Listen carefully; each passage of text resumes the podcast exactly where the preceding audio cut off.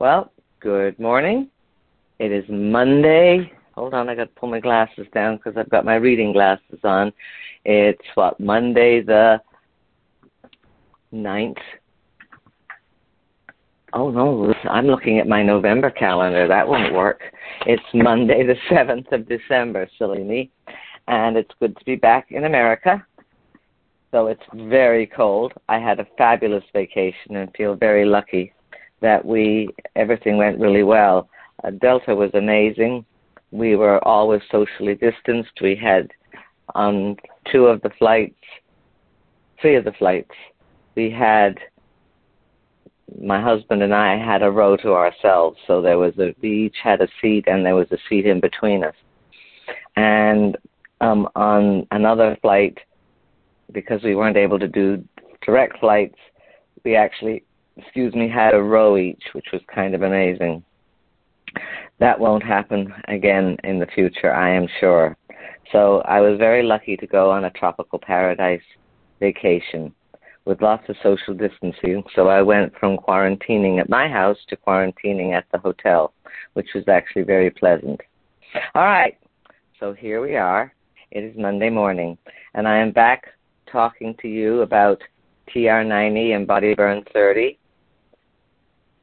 our programs for for keeping your body healthy and well, and building muscle, and trying to burn fat, and of course all the things that we do with water and sleep and exercise.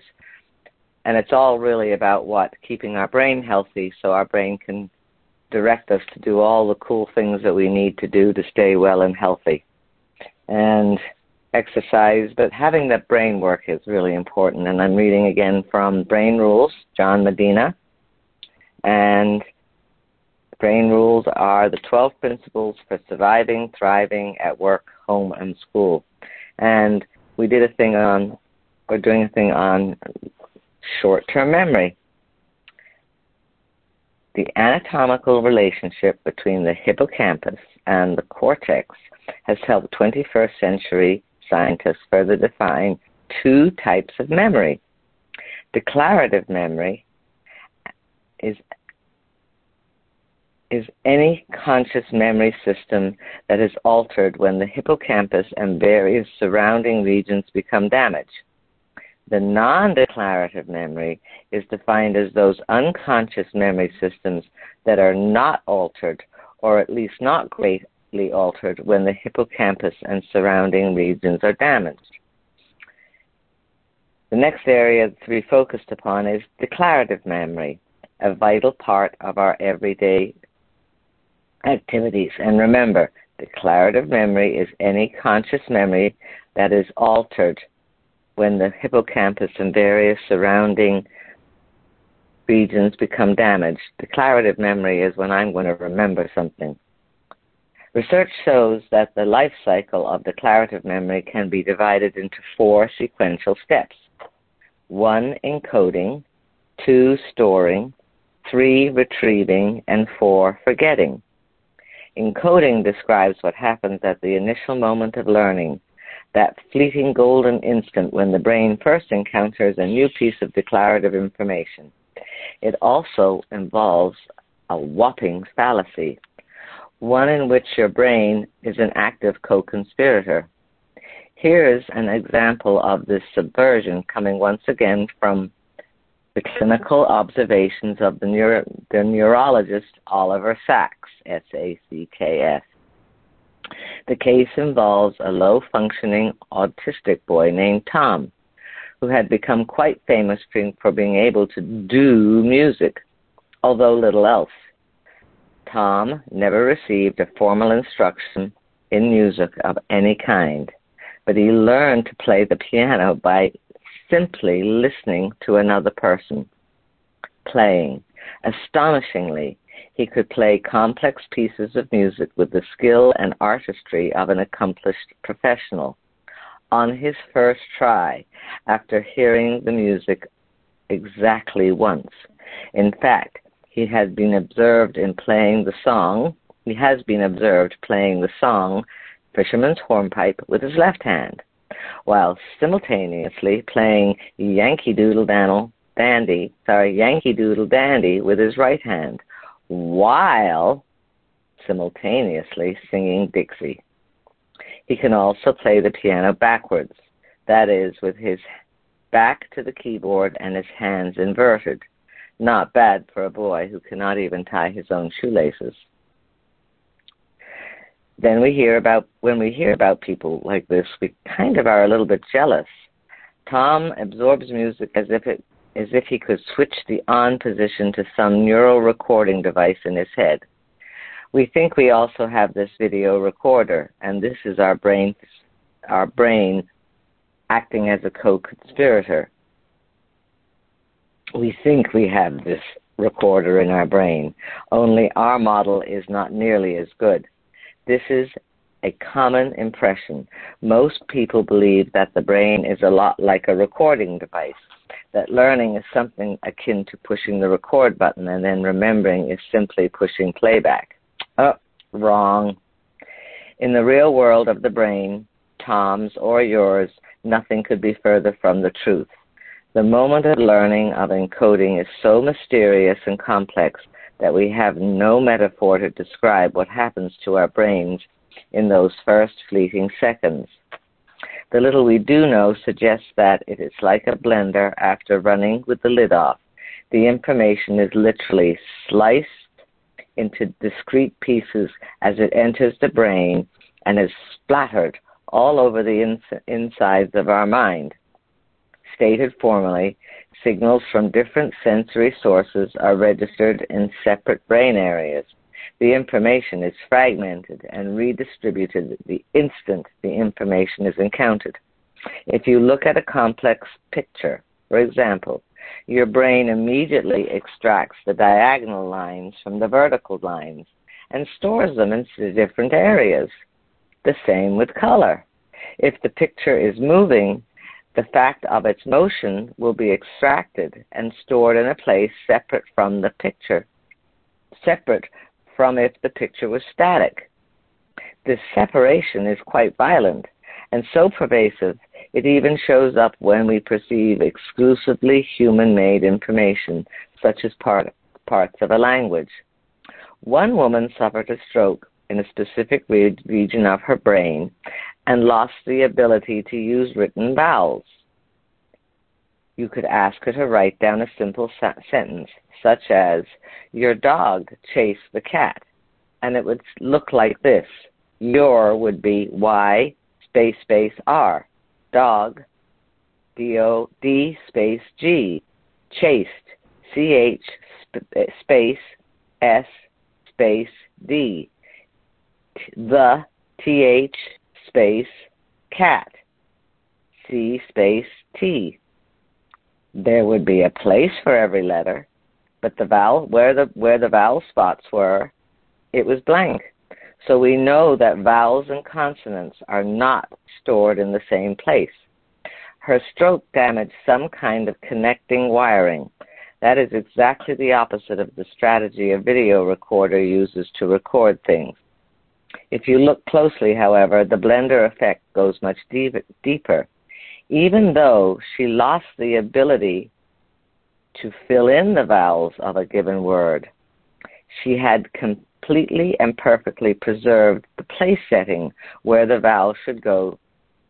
Using the same logic, it appears that the place where a vowel should go is stored separate in a separate area than from the vowel itself. Content is stored separately from its context or its container. It's really hard to believe, isn't it? The world appears to you as a universe, a unified whole. If the interior brain functions tell us that it is not, how then do we keep track of everything? How do features that are registered separately, including the vowels and consonants in any sentence, become reunited to, pro- to produce the perceptions of continuity? It is a question that has bothered researchers for years and has given and it has been given its own special name. It is called the binding problem. from the idea that certain thoughts are bound together in the brain to provide continuity. We have no idea how the brain routinely and effortlessly give us, gives us this illusion of stability. It's amazing. It's all stored in different places, yet somehow we pull it all together. Not that there aren't hints. Close inspection of the initial moments of learning, the encoding stage, has supplied insights into not only the binding problem, but human learning of any kind. It is these hints that we will now turn. Is it automatic or stick shift? To encode information means to convert data well to a code. Creating codes always involves translating information from one form to another, usually for transformation purposes, often to keep something secret. From a physiological point of view, encoding is the conversion of external sources of energy into electrical patterns the brain can understand. From a purely psychological point of view, it is the manner in which we apprehend, pay attention to, and ultimately organize the information for storage purposes. Encoding, from both perspectives, prepares information for further processing. It is the one it is one of the many intellectual processes the Rain Man, Kim Peek, is so good at. The brain is capable of performing several types of encoding. One type of encoding is automatic, which can be illustrated by talking about what you had for dinner last night or the Beatles. The two came together for John Medina one evening of amazing Paul of, a, of an amazing Paul McCartney concert he he attended in the early 2000s. If you were to ask him what he had for dinner before the concert and what happened on stage, he could tell you about both events in great detail, though the actual memory is very complex and is composed of spatial locations, sequences of events, sights, smells, tastes, etc. He did not have to write down some exhaustive list of its varied experiences and then try to remember the list in detail just in case he was asked about the evening. This is because his brain deployed a certain type of encoding scientists called, call automatic processing. It is the kind occurring with glorious unintentionality, requiring minimal attentional effort. It is very easy to recall data that has been encoded via this process. The memories seem bound all together into a cohesive, readily retrievable form.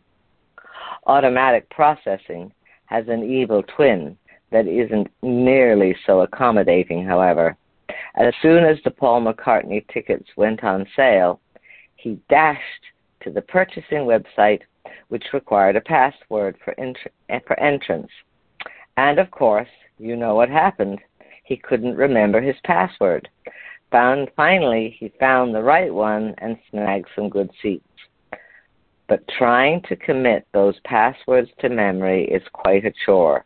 And he says he has a dozen or so passwords written on countless lists scattered throughout his house.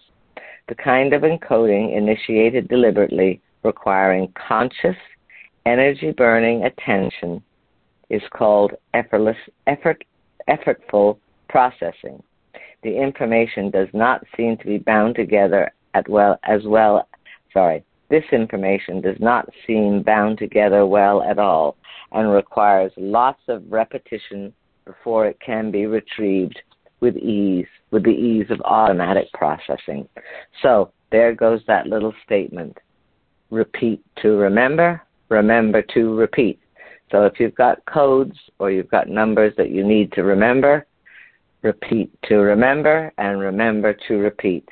And there we are. We're going to stop right now because the next section is on different kinds of encoding, and I'll be back on Wednesday to tell you more about it. All right. I want to thank you for joining us today for our TR90 program. or, or weight management call. I'd like to thank Brian Curry for all his work and keeping everything going, for Frank for recording, for Susan for always being there whenever I need her, and thank you very much for joining with me today.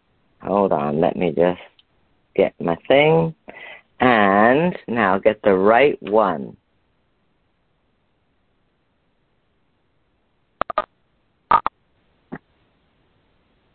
I did it right. Yay!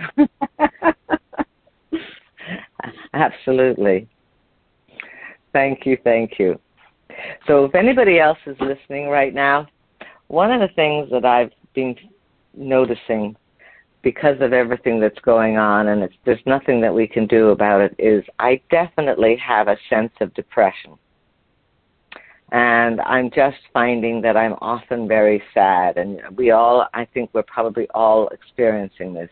And I know that exercise helps, but if anybody has found any techniques or ideas in the next days or so or weeks, do speak up and tell us because I think that it would help everybody listening to the calls to cope better.